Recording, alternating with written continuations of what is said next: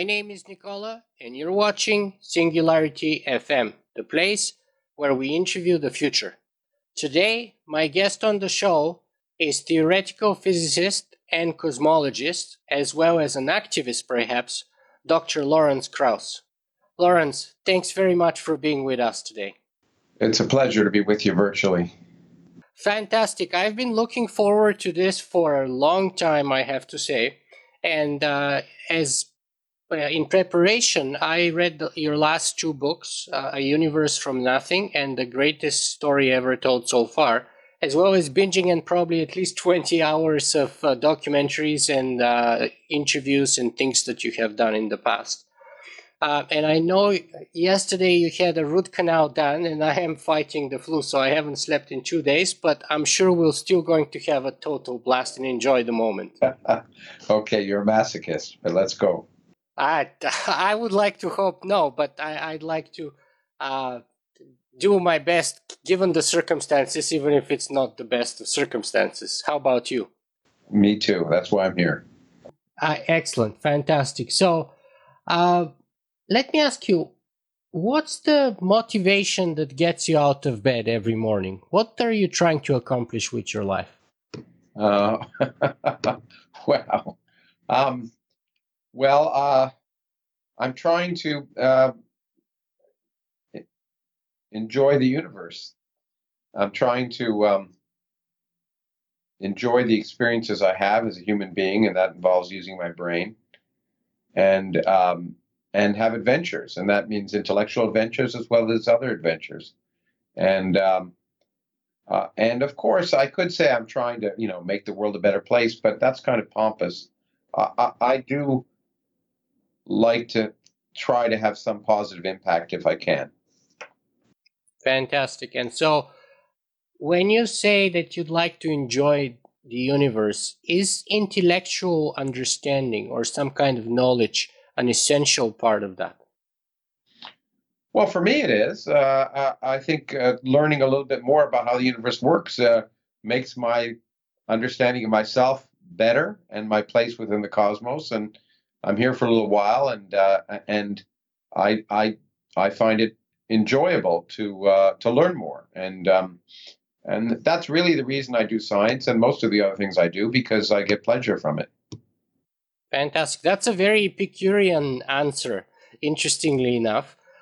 Well, I think, I mean, you know, I, I think, I think it's an honest one in the sense that I don't think you can do science, uh, you know, or do anything with great intensity unless you enjoy it. Yeah, yeah, absolutely. Absolutely. And so, but as a scientist, you need to measure this, right? So, how do you do that? How do you know that you are or you have succeeded?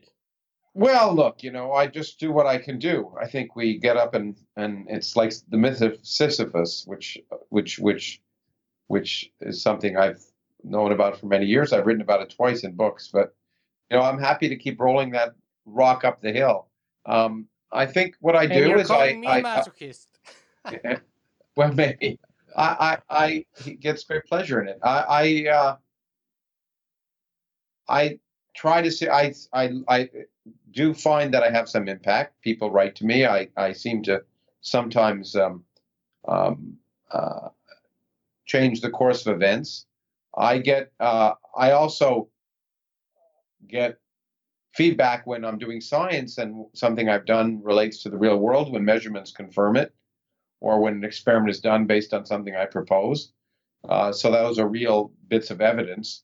Um, I think uh, there's immediate feedback, of course, when I'm lecturing or speaking, which is one of the reasons why I enjoy that because it's one gets an immediate feedback from the audience.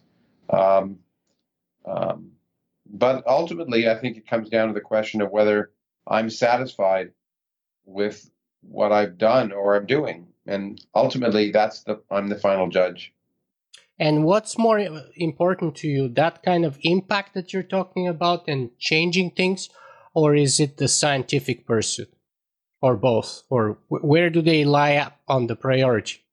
If there, it's both of them. If there were, if, otherwise I wouldn't do both. I, I find that uh, the human aspect of my life is as important as my scientific, I suppose, and and um, I get I get great pleasure from both, and I and I'm fortunate enough to be able to do both. And um, I think uh, I've tried to balance that. Sometimes, and it's a difficult juggling act, but I've been fortunate that I'm able to to do it. I I, I think constitutionally, I couldn't just lock myself away and do and and do my physics without any impact and without any interaction with the outside world. And, well, I mean, you can't do physics without an interaction with the outside world. We always interact with each other, the community of scientists and experiments. But I mean, going outside of academia is, I think, part of some. I'm constitutionally incapable of not doing that. Mm-hmm. And which is, by the way, one of the reasons why I try to make my interviews more personal. Uh, as well as different than the usual ones, and which is why I try to watch as many as possible beforehand so that I can kind of give my audience and everyone a little glimpse of who you are as a person, first of all, perhaps what makes you tick and so on, and then as a scientist after, because I think they're very important. They're one whole part together, but each of them is important in my view. Well, I think well that's I, I can understand that, and and uh, and if to the extent your listeners are interested in that, then that's fine. Fantastic. So Tell us a little bit about the issue that you were doing, uh, dealing with just before we started our interview about some person about to be beheaded in Saudi Arabia or something.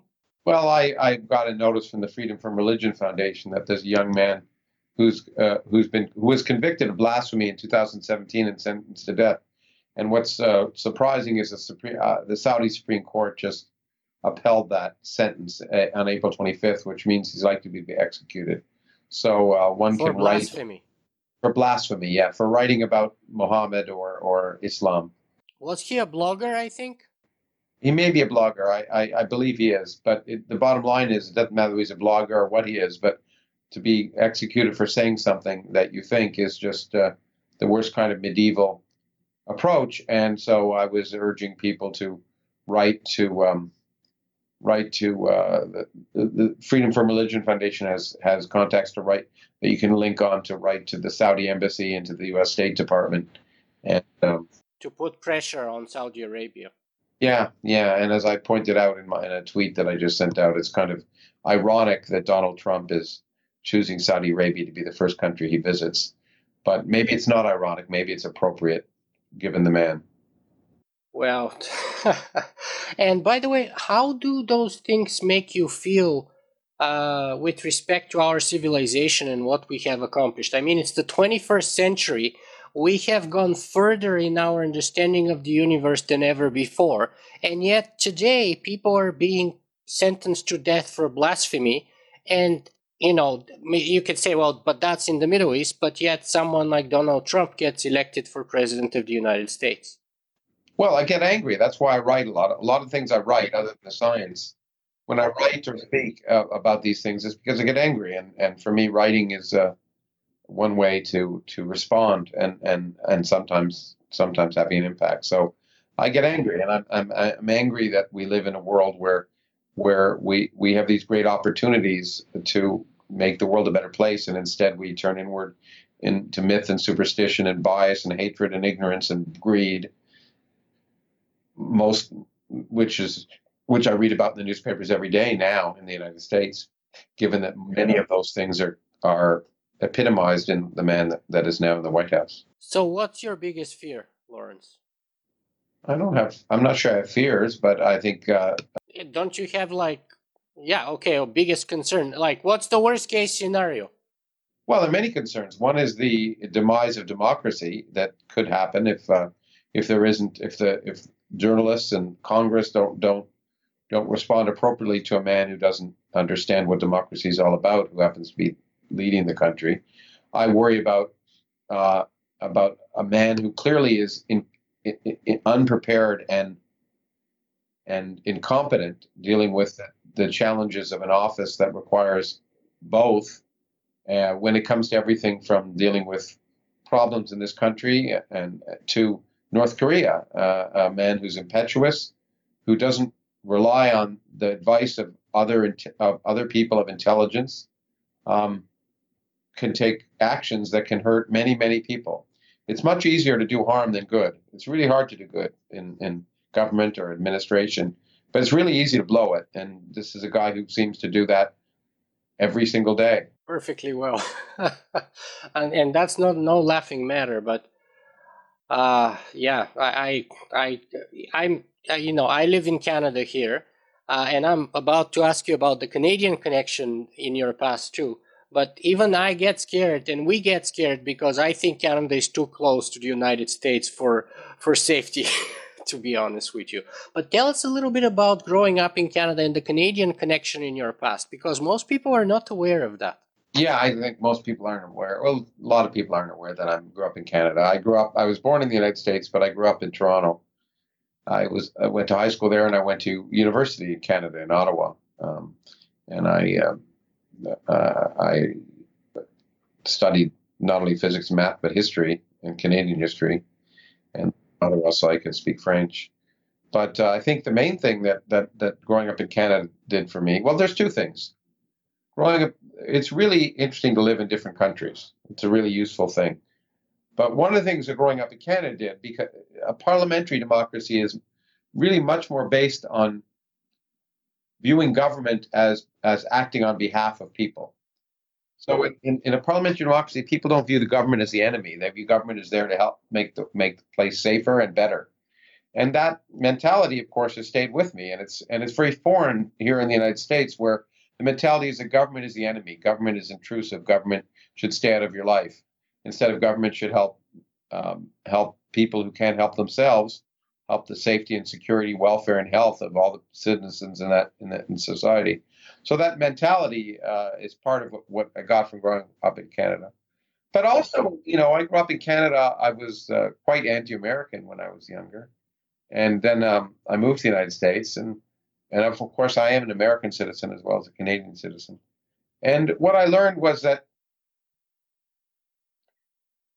you know, there's good things and bad things about every country. And and when I moved to the United States, uh, there were many things I like better about the United States and Canada. There are many things about Canada I like be- better than the United States. Um, and what you learn is that this this petty nationalism that people have is really just misplaced. It's an accident of birth. If I'd been born 400 miles one direction or another, I would have been just Canadian or just American, and and uh, I would, you know, feel I'm sure grow up with that kind of patriotic nonsense.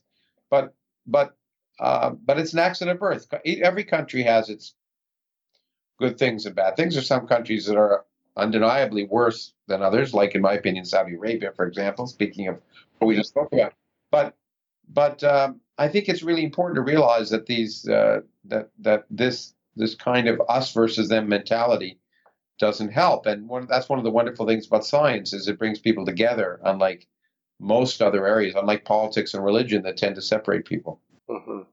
Let me ask you another uh, sort of uh, audience question, uh, sort of in the fun fact category.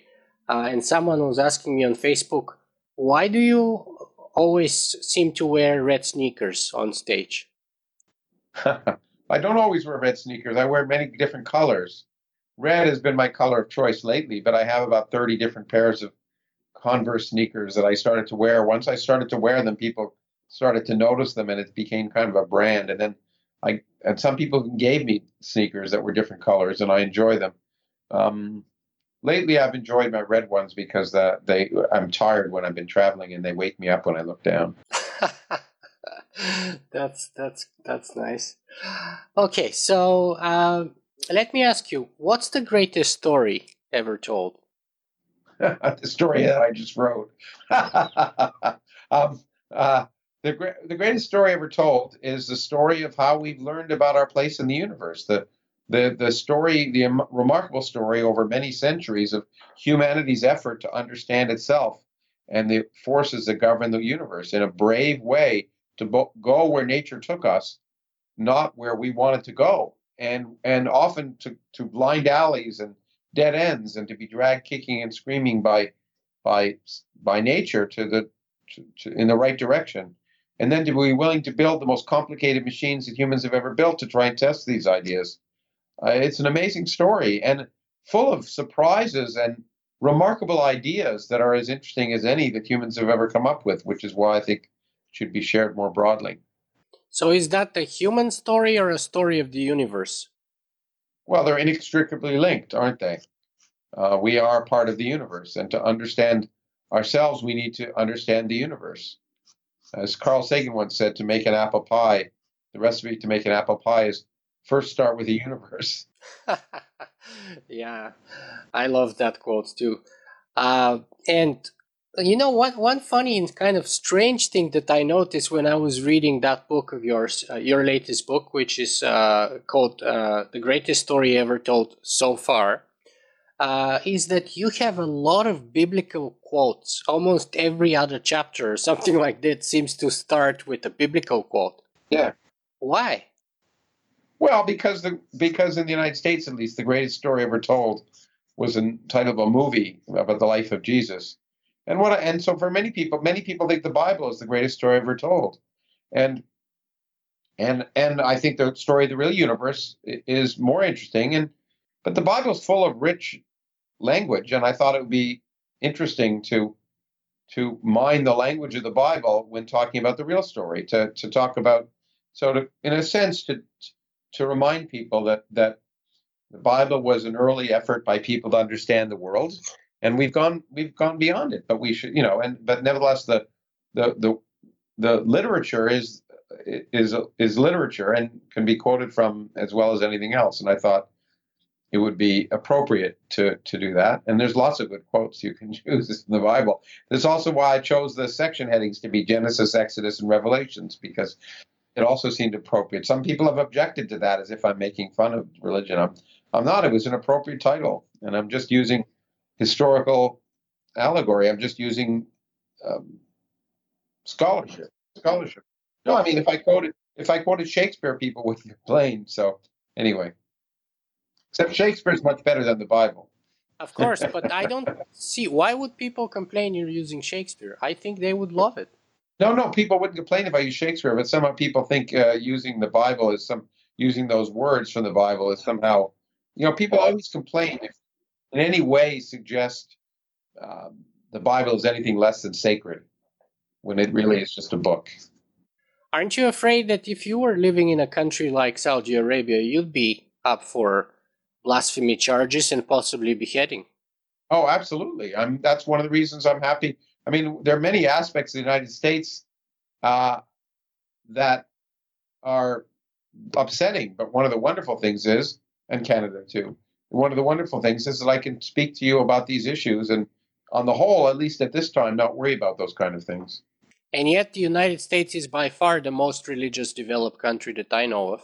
Yeah, it is. And there are people who want to restrict p- freedom of people like myself. I mean, I wouldn't be surprised if ultimately one of those bozos proposed a, a blasphemy law. Uh, I don't think, I think, thankfully, we have a constitution. At this point, we have a rule of law but the president just uh, allowed new uh, political campaigning powers. Well, of course, he allows. He allows. Yeah, the claim that churches can do, you know, endorse candidates, which is disgusting because all other non nonprofits can't.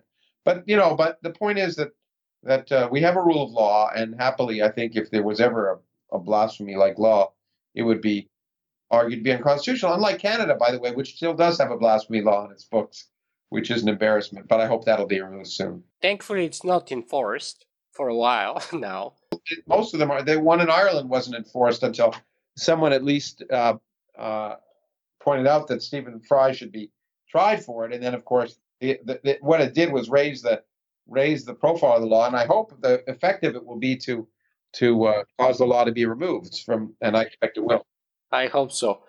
Now, with respect to the greatest story ever told, Ray Kurzweil might actually suggest that the greatest story ever told is the story of what he calls the technological singularity.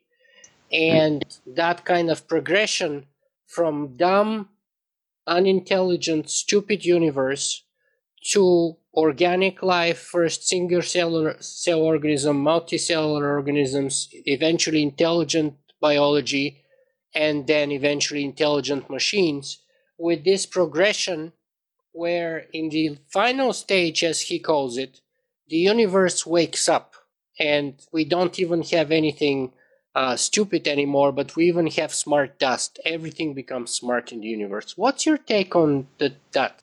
It sounds almost biblical. I don't. I don't know. It sounds a little um, um, a little unreal. I, I think. I think the story of of how the universe, how life on Earth arose in the universe is an amazing story, and I've written that too in a book called Atom. How the how atoms in the universe eventually, and but the point is, we're not the end whatever Ray Kurzweil may think, we're not the end point of, of, of life or the universe. And the earth will come and go and the universe will continue. So it's not as if we're some high point where the universe suddenly reaches a crescendo and then and then goes away. I think we're a momentary uh, point of light where remarkable things can happen, and who knows what the future will bring, um, and whether who knows what the dominant what the dominant source of intelligence will be on Earth, whether it's carbon based or silicon based. But uh, so I, I, distrust claims about the future, and and this notion of singularity I find a little strained.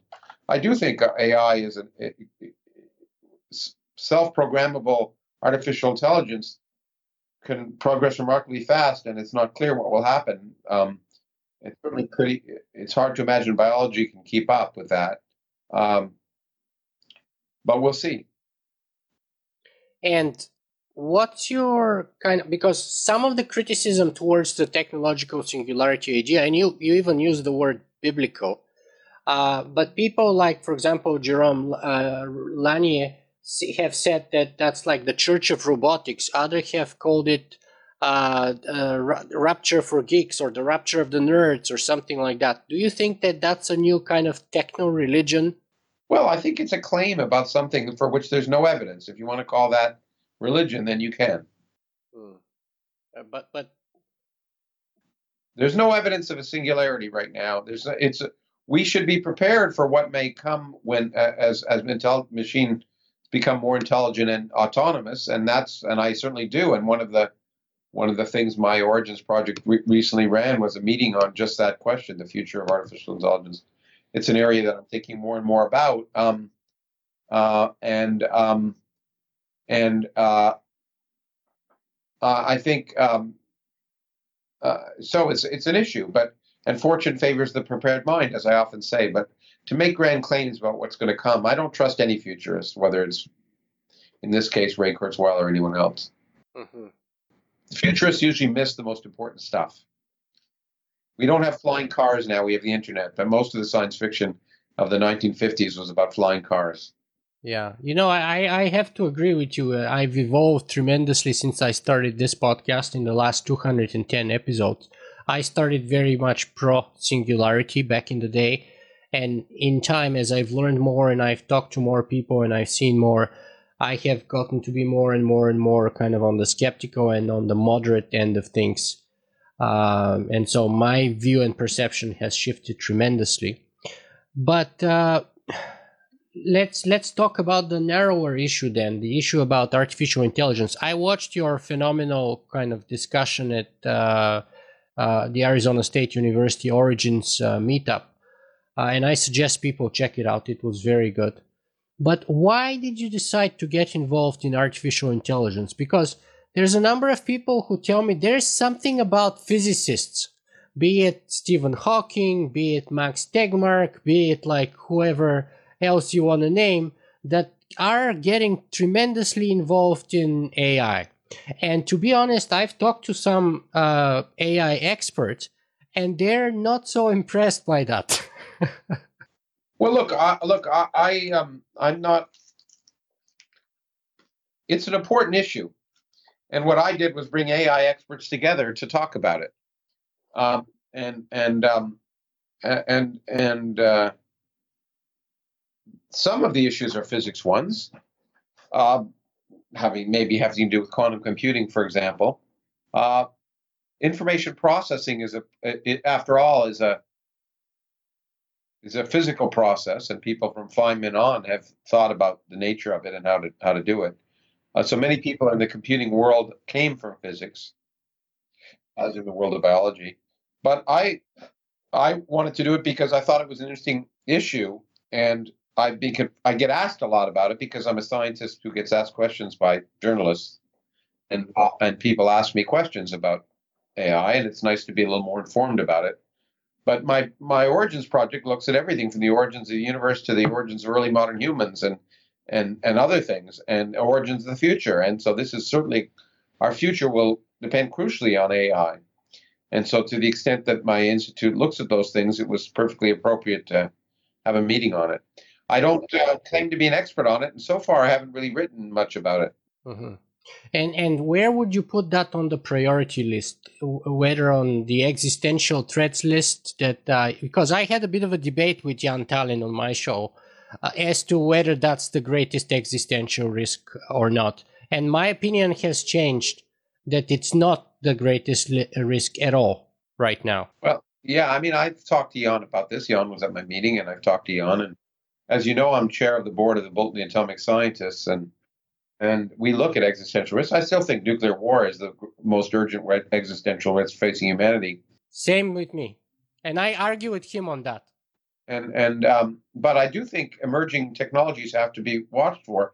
And for the first time ever in our determination of the doomsday clock, we included the possibility of cyber terrorism as a as a factor. The fact that cyber attacks had undermined some people's confidence in democracy was already having an impact. It's the first time we ever we ever included that. So we'll see. But you you said that it's not therefore at the top of the priority list. Well, it's it's something that needs to be watched. I don't think sure. it's an urgent issue right now, but we have to we have to watch it. Mm-hmm. Yeah, I, I agree. And you mentioned the importance of quantum computing here. Let me break this kind of, which is a nice segue to the next thing I wanted to talk to you about. So let me break it into two parts. The first is what's your take on uh, quantum computers such as the D Wave quantum machine? Do you know anything about it? I, I, I, not a lot, except to know, except that that many people who claim it mimics quantum computing and not a quantum computer, and and I, that everything I know suggests to me that that's likely the case, that it mimics mimics a quantum computer, but it isn't a full quantum computer. I mean, to do quantum computing, you really need a isolated quantum mechanical system where coherence is, uh, uh, uh, is preserved, the wave function remains coherent, and and um, entanglement r- remains among all the states, and that's very hard to produce. And if it were easy, it would have already been done by a lot of people, and it's taking a while. And and I think the jury's still out to to see how practical it will be. But I'm much more encouraged now than I was, say, five years ago about about the possibilities as people look at topological um, possible topological qubits and things where where you imagine that quantum mechanical coherence could be preserved in in a way that would be difficult otherwise. That sounds technical, probably maybe too technical for some of your listeners, but the bottom line is that a quantum computer can only do quantum can only be a quantum computer if it remains quantum mechanical and systems that I- interact with the outside world uh, strongly and uh, and uh, uh tend to uh, not behave quantum mechanical, which is why you, one of the reasons why you and I don't behave quantum mechanically. Mm-hmm. You know, the strange thing is this that, you know, I, I talked to Michio Kaku about this and a number of other physicists, some of them here from the Perimeter Institute in Ontario. Everyone is extremely skeptical. However, as a non expert uh, outside observer, here's the commonalities. Uh, none of the people I talked to ever bothered to read the actual papers, and there's over 70 peer-reviewed papers published on the topic by D-Wave. And actually, I had uh, Geordie Rose, the CTO of uh, uh, D-Wave, on my show for two and a half hour, hours, and we went into decoherence problems, how they solved it, and all kinds of things like that. And he his argument was like, look, if you have a hundred million dollars, you can recreate everything that we've done. And uh, actually, most recently, look, uh, uh, it, it's interesting, but my, uh, the bottom line is, look, I don't have time to explore everything. I'm not. I'm not not a person whose primary research is in quantum computing. At various times in my life, I thought I might want to do that. I haven't. Um, so I can only what I can do is is is is is look for signs that uh, that breakthroughs have been made, and I don't see those signs yet. So, Well, uh, about maybe five months ago, Google came up with an announcement that uh, they have solved the problem, which proves that the uh, because there are three quantum machines produced and sold so far, and each of them is like 20 million or something like that. One is at Lockheed Martin, one is at NASA Ames campus with Google, and one is at the University of California. And they supposedly solved the problem 100 million times faster than we can solve with the best supercomputers today. And so supposedly that was one one such proof. Maybe, maybe. Well, you know, I'll wait and see when they can solve physics problems I know about. Then I'll, then I'll, then I'll. Um, but you know, I'm, I'm agnostic about it. But uh, you know, I, I think um, breakthroughs are being made, and and a lot of money and time and effort and and intelligence is being put in to um, to the the whole the whole thing. So um, it'll it, it it'll it, it, progress will be made, and you know I, I'm always skeptical. Let me put it that way. That's that, that that and that's fine because of course Michio Kaku was saying, you know, if they if that was true, there would be Nobel prizes given to those people. Well, it's nice to see Michio Kaku being skeptical. I don't think skepticism is one of his high points. Okay. okay, we'll get to that in a second. But the other part of the quantum realm is actually a person who is not too far away from you in Arizona that I interviewed some time ago, uh, Dr. Stuart Hameroff. Yeah, I don't really want to spend any time with him. I don't think he has. I don't think he's ever said anything worth listening to. But he has a very famous uh, uh, uh collaborator. Yeah, big deal. So he's got a great collab, famous collaborator who also, by the way, has when it comes to things like that, made incredible number of mistakes. So being famous doesn't make you right. And Roger Penrose is a great mathematician. When it comes to physics, most of the things he's actually written about eh, when it comes to measurable reality have been wrong. He's one of the funny guys when it was whose physics intuition doesn't seem to be very good. I see. So you're not you're not a fan of the Hameroff Penrose quantum theory of consciousness, clearly. I bet I I've listened to it and it sounds like complete gobbledygook. well, to the again uh, sideline observer, there are a lot, an awful lot of commonalities with, say, Hinduism or yoga or ancient Eastern sort of philosophy, like and the idea of chi or ki yeah, yeah, and all of that seems like gobbledygook to me too. So, all of it, mash it all together, put it in a room, and let them talk to each other, and the rest of us will get on with reality. All right. So, so then, when going back to artificial intelligence, then uh, is are you agreeing with Daniel Dennett that consciousness is an illusion and it's not a, a, problem we need to be concerning ourselves with? Well, look, I don't know. I look conscious. We don't even know what consciousness is, so I don't like. I don't make statements about it. Con- I don't know what you mean by consciousness is an illusion. I'm, uh, I, I'm conscious. So, uh, it, and, and to what consciousness is a very difficult problem. I'm a physicist. I deal with easy problems, and therefore, um, I, I don't study consciousness. That as someone once pointed out to me, there's many, many books about consciousness because we don't understand it. In, there's one, you know, in principle, you only need one book on quantum mechanics because we understand it. If we understood consciousness, there'd be one good book on it. But there's instead lots of people trying to, and I don't, I don't mean to make fun of them. It's a very difficult problem, and I'm glad people are tackling it. But it's very premature to to argue that we understand it. Now, I know Dan, and I think Dan thinks very carefully about these issues much more carefully about them than I do, uh, uh, uh, thoughtfully anyway. He's devoted a lot more time, and and that's great. But it's a it's a it's the early stages of understanding these things, and it's a very complicated. Clearly, the brain is very complicated, and and and to make grand statements about consciousness at this point seem to me to be premature as well. Well, let me grab the quantum mechanics point of view because um, I had uh, a well-known uh, quantum uh, professor, uh, whose name I'm going to mention in a second, who told me straight up in my face that uh, he knows that the Christian God exists and I don't because he understands quantum mechanics and I don't. Well, that's nice. And if you haven't figured out who that is yet, it's Frank J. Tipler. Yeah, well, I you can watch a debate I had with Frank, who's a who's a kindly old gentleman, and I hated to destroy him, but I did. so so there is hope for me then that that there is no such deity that he claims and it's not stemming from my ignorance about quantum no mechanics. no i think uh, Frank is a, a deep, f- firm believer in the, and and in in a way that firm believers are, which is they know the answer before you ask the question, and um, and uh, and therefore whatever is discovered will validate whatever they believed in in in in advance. Well, in my show, he made the exact opposite claim against the scientific community. He said, I renounce my Christian faith, but following the evidence led me to return to it. Whereas my scientific colleagues refuse to be scientific and they're atheist by conviction rather than by following the evidence. That was his claim anyway. Yeah, well, of course, people claim that, but but but but he's the only person. You can, you know, look. The point is, when people look at these things, they can ask, if he's the only person that believes that, then maybe you should wonder. if he got if he convinced one other person to believe it, maybe maybe there might be something. But since no one else buys it, it you know, you should be highly skeptical. So is that one way we can sort of differentiate between good science and bad science? I mean, where the majority rules?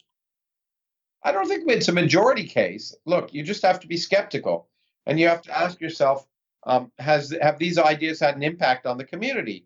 And if they haven't had an impact on the community, then then you should be, at least be skeptical because you know it's true that scientists you know have fads and other things, but but uh, but um, but auto, bottom line is people make progress, and people make progress by proving their colleagues wrong. So it's not as if people huddle up and don't want to hear new ideas. And so one of the ways, if you're trying to understand if an idea um, might be interesting or productive is to see what impact it's had on people who spend their life thinking about it. Mm-hmm. Mm-hmm. Interesting. And perhaps now is the time to talk a little bit more about science and the, the sort of the strengths and weaknesses thereof. Um, because one thing that I've noticed as an observation after talking to maybe 210 of the best scientists around the world at the cutting edge of diverse fields is that first, we hardly ever have a, a lot of agreement. But second, even more importantly, my personal impression is that emotion needs logic for breakfast every time. Reason is the slave of passion, as as Hume said. I think it's Hume, but anyway, reason is the slave of passion. Fine, that's yeah. true, but but never. That's what I. My book, The Greatest Story Ever Told So Far, shows you that scientists are people. Scientists get stuck and and and fixated on on one approach that may be wrong, but eventually, the science overcomes the process of science overcomes that.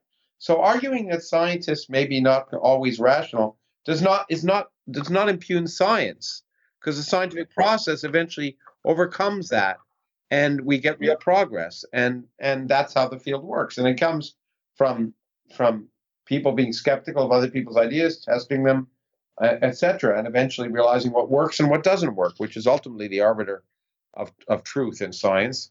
And um, and so you know, and I and I think it's unfair to say scientists don't agree. Uh, we agree on almost everything, except maybe things at the very forefront. And then we, uh, then because we don't know the answer, we take many different approaches. And then, in your view, what's the greatest strengths and weaknesses, if there are any, of science? You you you said about the strengths that we always kind of, in the end, come up with the right answer in a way, right? The weaknesses of science is it presumes that the in, that the investigators are honest. One of the weaknesses is that you assume when people write a paper they're not lying overtly, and they may be fooling themselves.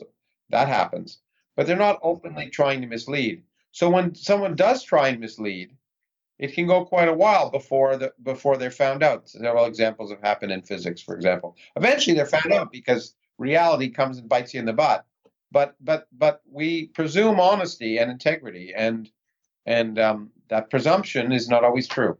So in other words are you saying the limitations are with our humanity rather than the science itself? Well no the scientific process presumes full disclosure honesty etc so it's part of the nature of the scientific process to presume that. Um, and and so that's one of this one of the one of the weaknesses of the scientific process is it presumes that, but not everyone, not everyone who's doing it fulfills that. Mm-hmm. Mm-hmm. And uh, okay, but let, let's talk a little bit perhaps about. See, I'm just a simple philosopher kind of guy. I love science. I'm a big science fan. Last week I was interviewing Bill Nye, the science guy, which was he knows some science, not a lot, but he knows some. yeah, we, we talked about the celebrity part and the scientist part too in that conversation a bit. But let me talk about something that you've discussed with. You know, I, I don't want to put Bill down. He's a wonderful spokesman. Uh, uh, he's a wonderful cheerleader for science, and it's really important. But he's not a scientist, and and and, and I, I don't think he pretends to be. So mm-hmm. he said he's an educator. He's an educator. He's he's been an educator, and and um, and he's certainly uh, inspired a lot of people to think about science. Yeah. Anyway, go on. Yeah. So, uh, but but my concern or my point was this: uh, is it not the case that technology in particular, but also science in general, is more about the how? Of course, it's about how, because the why doesn't have any meaning. Right. So, tell us a little bit about that. Why does the why not have a meaning? Well, why presumes purpose. Well, generally, why presumes purpose. The why question generally means how. Why does why is the heart divided into ventricles? You don't you don't mean that there's someone who decided to divide it. It's it's what you know. Ultimately, how does the heart function? Is what you really want to know.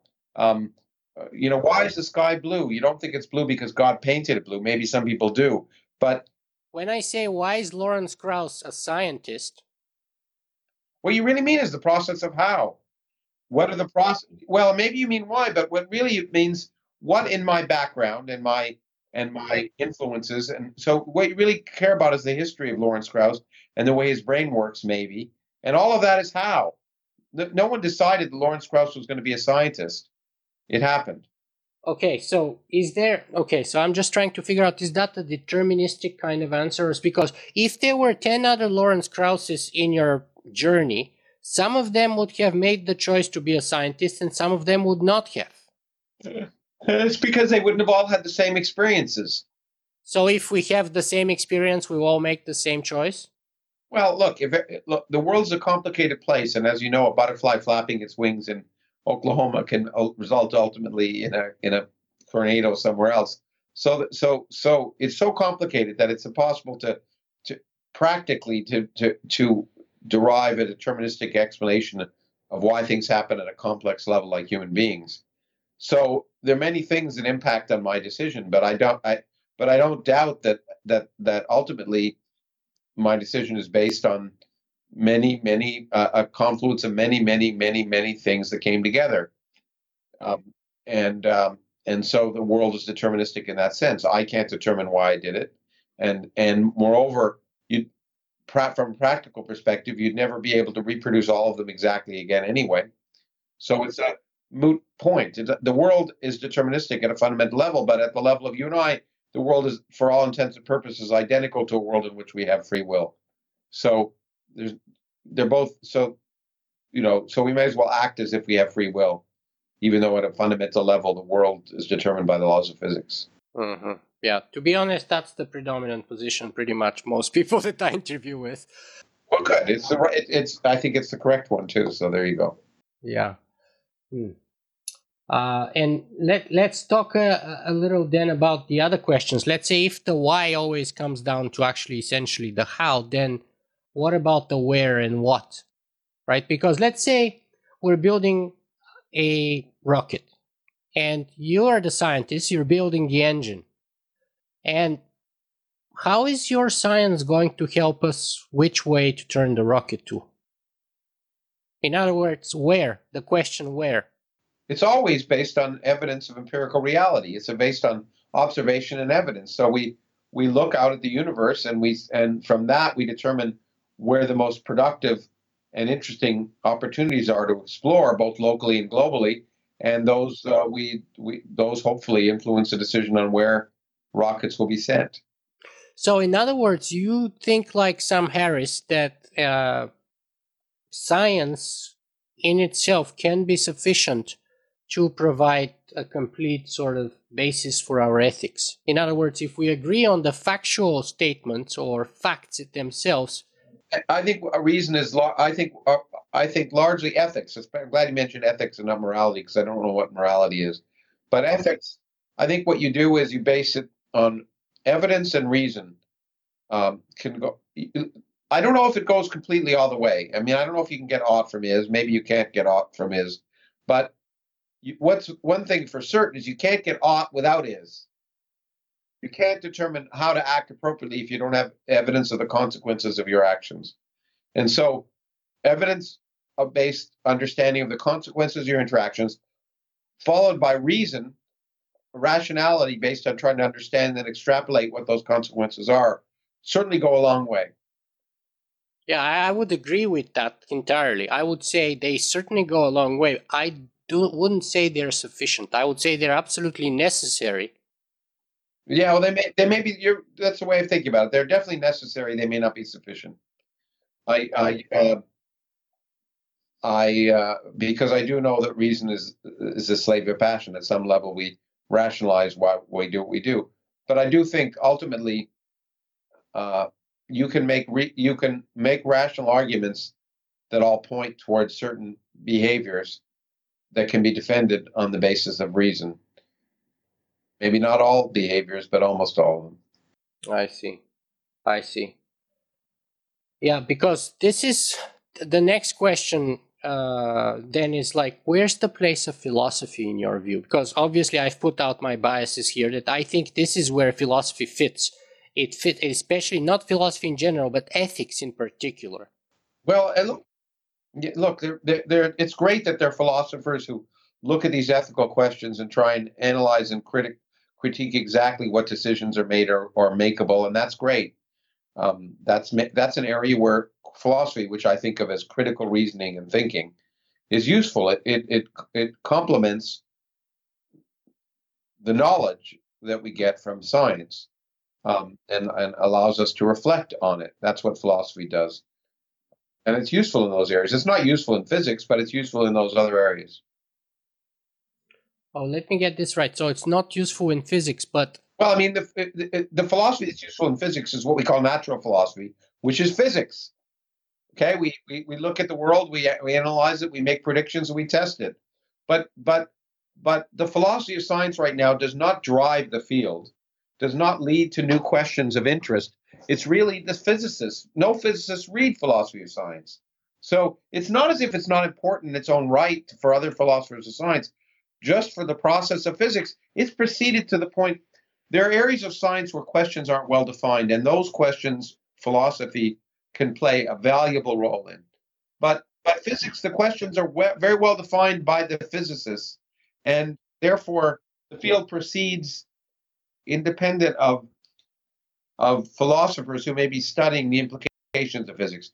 Maybe they come up with interesting reflections on that, but those reflections have not, in my knowledge, in the history of science in the last hundred years, impacted on on the way physics is done or the results of physics derived.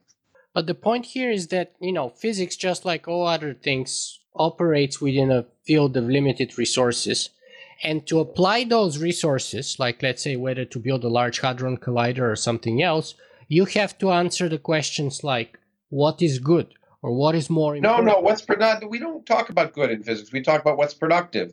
That we that that's that we can we can determine rationally on the basis of science there aren't philosophers in peer review panels. They're physicists. And, and they're the ones who make the decisions about what's happening. And maybe you should say that maybe you think that's bad, but it's just the way it works. Because address the questions, you can't ask whether an experiment will be productive without knowing a lot of physics. I agree, but you don't know where to turn your gaze. And for example, that's why Albert Einstein was so disgusted by most of his uh, colleagues when. Sorry, we know exactly where to turn our gaze. We know exactly. We built the Large Hadron Collider not because some philosopher said it's a good idea to do that, but because the, because the experiments that had happened at earlier accelerators drove us to say we need to build an accelerator to answer this question. We built the Hubble Space Telescope not because some philosopher said, you know, the sky is a beautiful place, uh, but but in fact, what we need is we needed to go above the atmosphere, and we're building the James Webb Space Telescope to look at a, a, re, a region of, of, of, of the spectrum of light that we can't see on Earth. These are physics questions, and they're well answered by physicists. I totally agree with you, but they're not the only questions that physicists address and apply themselves to. Well, you, you give me an example. Well, I'm I am. So, for example, Albert Einstein uh, was disgusted by his colleagues who, who, on the one hand, created incredible breakthroughs in chemistry, for example, and you, you quote many of them in your own books, actually, uh, by, by cre- uh, creating artificial fertilizers and ammonia out of thin air. And on the other hand, going and creating chemical and other weapons of mass destruction to kill tens of thousands of people on the battlefields of Europe in World War One and World War Two. And so, uh, but the decision to look, science can be used for good or bad. shouldn't be up to the scientists to decide how the technology of science is used. Why not? That's why we, in a democracy, it should be up to the public. No, but but but you are a, a sort of a rational uh, agent who possesses your own agency. So, are you saying that if the government comes to you and says, Lawrence, help us create a, a, a, nuclear bomb of a new kind that we can start applying in Iraq right now and in Afghanistan, and you would say yes? No, I'd say no. Why? Isn't that precisely? You're right. That's an ethical question. Exactly. But not, it has nothing to do with the physics.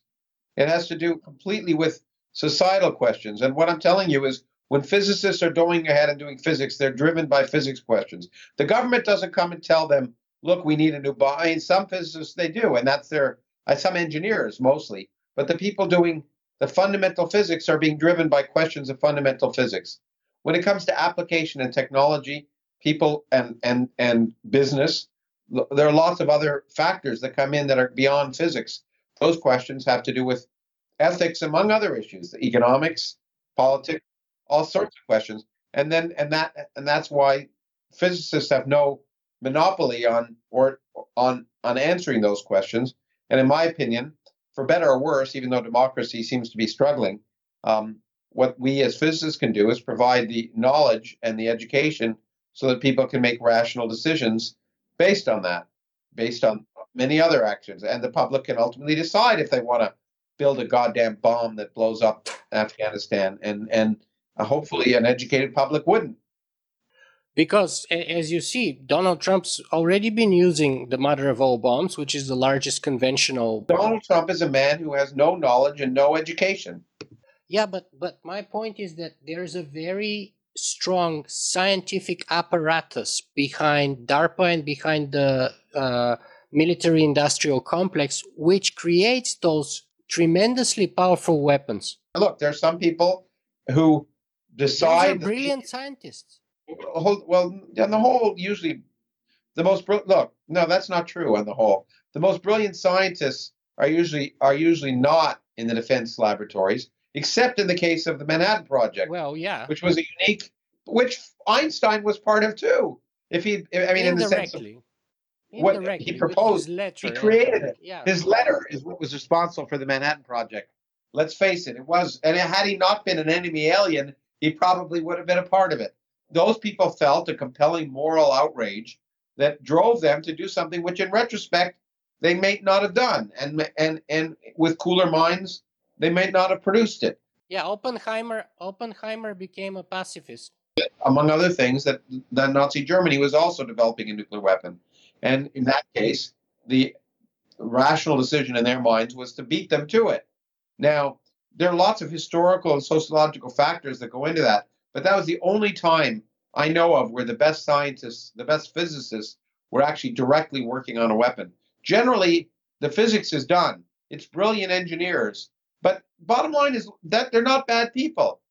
But that's, of course. Right? That they think it's important to defend the country. And if other people are developing weapons, they should develop weapons. And that's a decision that, that each person has to make on their own mind. In my, since I happen to think in general that that military solutions to problems are not the best ones, I won't. I wouldn't work on them. Yeah, I, I agree with you entirely. But my point now, was that you were in a situation like the Manhattan Project again, like the World War II, where where where where it appeared that some truly evil force was developing a weapon, and that and that I could contribute to trying to stave off that. Would I have to rethink that? Maybe. I'm not in that situation, so I can't say how I would act.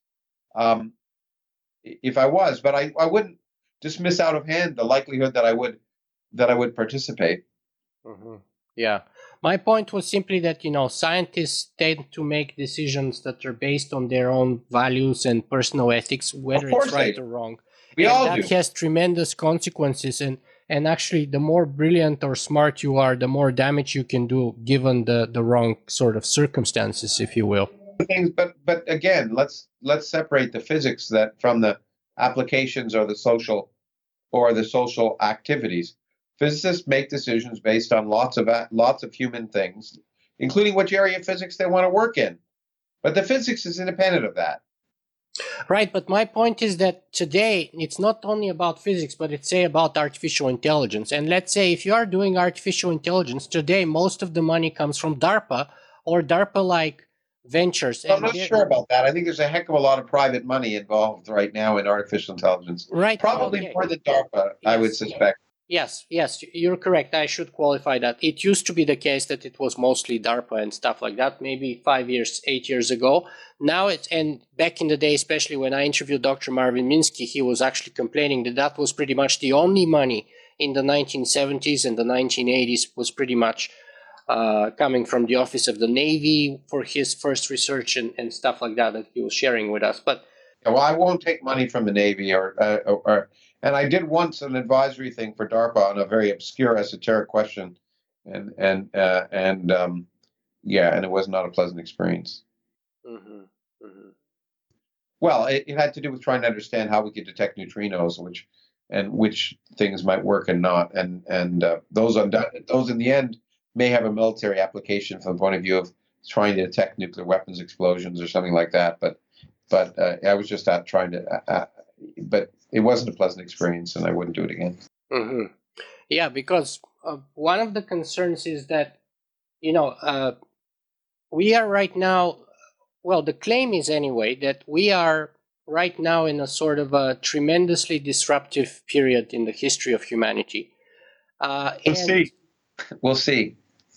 Well, uh, and the argument is that one of the potential explanations for the Fermi paradox is that, you know, civilizations are born and live and they die, possibly in sort of self destruction mode when their technological prowess exceeds their capacity to control it. And that would be one way to explain the Fermi paradox, for example. It's one way, but there are many other good ways too. So I don't think it's all it's all it's all very speculative, and I don't see any any definitive answers uh, about it. Uh, We'll find out. yes, we will for sure. But I don't, you know, I mean, it's one answer that you, one answer to the Fermi paradox is that intelligent civilizations don't survive. That's a simple answer to the Fermi. But there are lots of other answers, and so I don't think we have any definitive evidence either way. It is true that if we look at the our society right now, we certainly can't seem to act globally to deal with global problems. So I'm not optimistic, but I would I wouldn't say out of hand that, that there's that's proof that that um, uh, uh, that that's proof that that we that we can't. Mm-hmm. I, and I agree, and I surely hope so uh, with you. And I also agree with you with the sort of anti-teleological point of view of less towards more intelligence, which Ray Kurzweil tends to take uh, in his work, and, and I, which is why I kind of very much like uh, your book that we have a universe from uh, possibly emerged from nothing, uh, and and that we are actually an accident, uh, you know, and there's no trend towards uh, from lesser towards greater intelligence, which is pure teleology, um, uh, in, in, my view. Uh, so I, I, recommend people check out uh, your book for that. and which, which, by the way, I also have to say I've read a bunch of well, I always read the number of books before I interview the people that I interview, and it is rare for me to see a scientist who write as well as you do. It's almost unique. Well, thank you. I, I, I appreciate that. I, I, I, I think you get better at writing by writing, and uh, I think maybe the fact that I used to do history helps. But, but, um, but I certainly work at it, and I and I read a lot, and and I appreciate your comments. But yeah, no, but that's precisely my next point. So is it is that the history background coming towards it, uh, and and because in a way you're telling us telling us a history, you're telling us a story the story of the universe and how we started discovering little bits and pieces based on the evidence that we discovered and tested and so on and so on via the scientific method. Yeah, yeah. I mean, I think I'm trying to show by example how how it works and the real story, so that people, because really the real problem with the way we teach science is we don't teach the scientific process, and it's a scientific process that's more important than the facts. The facts you can get from your iPhone, or or misfacts. The what what determines your ability to determine which whether it's facts or nonsense is the scientific process. Are you familiar with the work of Yuval Noah Harari?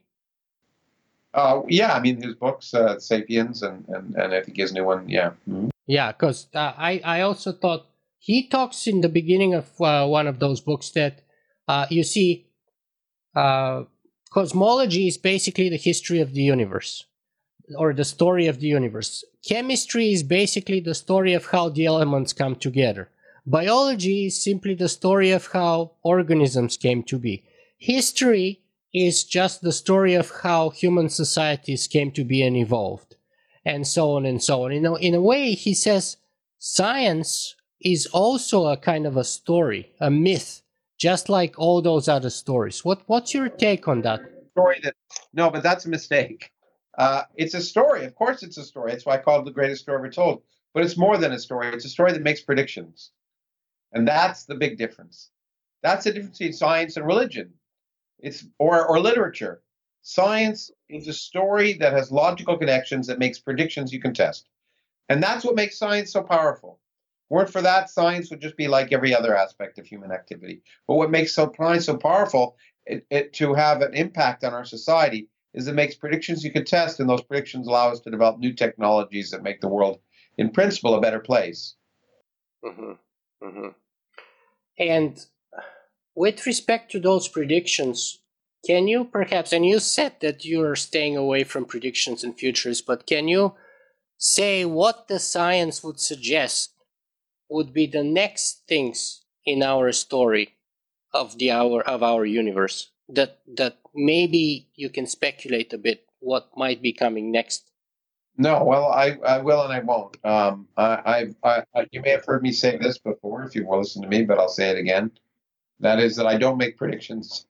First of all, I've often get asked what's the next big thing, and I always give the same answer. If I knew, I'd be doing it. You know, that's why discoveries are called discoveries. I certainly don't make predictions about the future except for two trillion years in the future.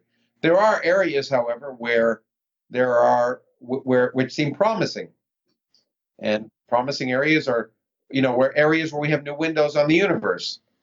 We have new windows on the universe in space, the James Webb Space Telescope, the new the new telescopes looking for extrasolar planets, uh, new new probes, of the cosmic microwave background. Those are all new windows that could open up profound discoveries. The Large Hadron Collider is a new window on the universe, and even the new the new kinds of quantum engineering are new windows on the way materials are set up, and that might provide breakthroughs not just in computing but in in in in, in the development of interesting and exciting materials that may do interesting things.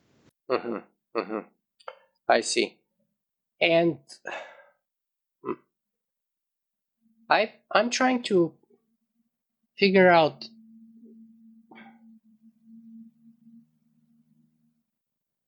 hmm.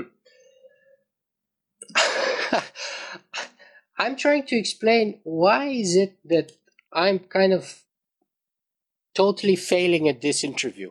What do you think? You're, you're trying. You're failing at this interview. You. Yes, yes. I'm trying to figure out how is it I can do better job at what I do right now via the scientific method. What would your suggestion be? Where the the places where I can engage better with you, your material, uh, and so on. Um, well, I'd have to review the tape after the fact and say, could you have asked more provocative questions? But it seems to me you're doing a fine job. So I'm, I'm, if I, if you weren't, I would have I would have said, you know what, I think we're done a long time ago. I've done that before, and maybe we are done. Maybe if we maybe we've reached everything you want to look. I mean, the bottom line is, people sometimes. So the question is, if you asked all the questions that you thought were worth asking, and have you gotten have you have you gotten the insights you wanted to? And if and if you've gotten them in less time, then that's fine. I often do TV interviews, and they're used to doing OR TV things and people devote an hour because they say it's going to take us a while to get this. But turns out, for one reason or another, we get to we get to what they wanted in ten minutes, and they're surprised. But that's fine. We can quit. So maybe. So the question I have for you is, you know, maybe we've maybe we've gotten everything you could get out of me, and and then we did it in in, in an hour instead of an hour and twenty minutes. okay, so Lawrence, if I were to ask you, what's the best place for people to find more about you and your work? Oh dear. Well, um, I, I, I don't try not to keep track of it. I know first of all, my webpage, which is krauss.faculty.asu.edu, tends to have it has links to all my articles and all my pieces and my and the events of where I'm going to speak. So that's one place. Um, you know, I, I I I tweet unfortunately, I suppose, and I L Krauss one is my Twitter handle, and I talk about my events and some of my when I have an interesting paper out, I try to talk about that. There are other sites that have produced um, that exist that I, I don't keep 100% track of, but there's one site that I know tries to incorporate every video I have and every every every uh, and it's prepared by a woman in Canada, and uh, she has like the best of Lawrence Krauss one and two, and yeah, I mean, there's all these people. Well, she's done it for a lot of people, from Feynman and everyone else. It's a great resource to go to, I think, because it's all in one place. Um, so you can go there. But I, I don't keep track of the best place to find me. I just do what I do. Let me throw in a couple of perhaps audience questions here. So, uh, I think his name is Sean Roy. He says, I was curious to know Dr. Krauss's perspective on health and life extension science as being done by Dr. David Sinclair in Harvard or Dr. Aubrey de Grey in the SENS Foundation, as I would assume growing old suffering from severe ill health and decrepity, then dissipating into nothingness, nothingness does not sound all that appealing, perhaps. Well, it may not be appealing, but it's the way the world seems to work. So, look, uh, I, I, think um, there's a lot of look, I'm not an expert. There's a lot of interesting work done on extending human lifespan. We already have. We live now twice as long as we did a few hundred years ago. So that works. I, I certainly don't find the idea of immortality very attractive, by the way. Uh, I, I, mean, as, as, as, Woody, as, Woody Allen, as Woody Allen says, um, eternity is a long time, especially near the end. And uh, and the point is, there's a big difference from living a long time to living forever. And uh, and and uh, I think um, uh, not only do I doubt it being possible, but I, I don't see it as particularly attractive. Extending human lifetime, I think, is a is attractive, and I think you know people. On the other hand, it would have interesting and, and potentially greatly negative consequences for society. If people live 200 years, the question of how long you, you can't how long you can be gainfully employed is an issue. Well, it's the same as the question with artificial intelligence doing all the work. Ultimately, society that pays people to just live, and that's fine. I'm, I think that's in the long run the future if we're going to have a sustainable society. But um, but I think uh, having a lot of time to reflect and enjoy the world is great, and and I'm I'm glad that people are, are trying to allow people to live more productive, healthy lives uh, uh, where they can enjoy their moment in the sun. But you know, I don't. Um, I, am not an expert on it, and I certainly don't think it's likely um, uh, you know, eternity or infinite lifespan does not seem to me to be either likely or desirable. Mm-hmm. And I, I'm not going for eternity or immortality myself, too. But one thing that I've learned is that I don't want to die when I don't want to die. And that's what happens to most humans right now. And if I were to give you another quote by Woody Allen, of course, is when he said that on death that is. He said is i don't want to be immortal through my work. I want to be immortal through not dying. Yeah i know. And and i think and and that's you know and, and that's a big big big thing. I think on the other hand when people want to die um, we should uh, you know with and have good reasons for it. That's why i'm happy to be uh, that i live uh, uh among other places in oregon which has a which has an assisted suicide law so that's great Mm-hmm. Yeah, which is why it's so beautiful behind you there with the greenery and everything. It's uh, fantastic. Okay, so uh, Lawrence, we've talked today for 80 minutes or so, give or take. What in your view, is the most important thing, or what should you want us to take away from this conversation with Lawrence Krauss? You know, and again, I kind of feel that I totally mishandled it, to be honest. That's my own personal I subjective. thought, well, that's good. I, you shouldn't feel. My opinion is you shouldn't feel that way. I think you asked interesting questions that were different, uh, that tried to take me in different direction. I get interviewed every day, and so um, you know, I think there were there are interesting insights that came out of this. At least, maybe not interesting, but different. but that's the point. But I feel that we I couldn't quite connect. Like, and I think that was my fault in a way. Maybe it's because I haven't slept the last two days because of the flu. Well, don't be too hard on yourself.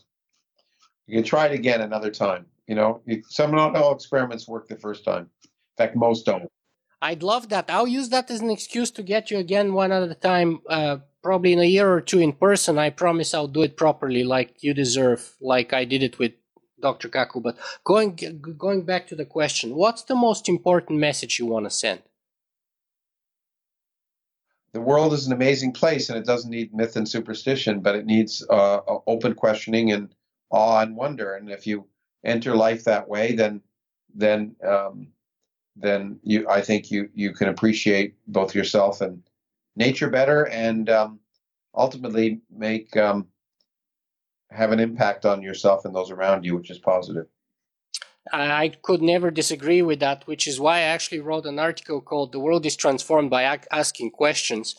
Uh, and Dr. Lawrence Krauss, it's been an absolute pleasure to have you on my show today. Thank you very much for being with us. Well, thank you, and and you take care. I hope your cold gets better. And I certainly agree that that's the way we transform the world by asking questions. So you just keep on asking questions, okay? I promise I will.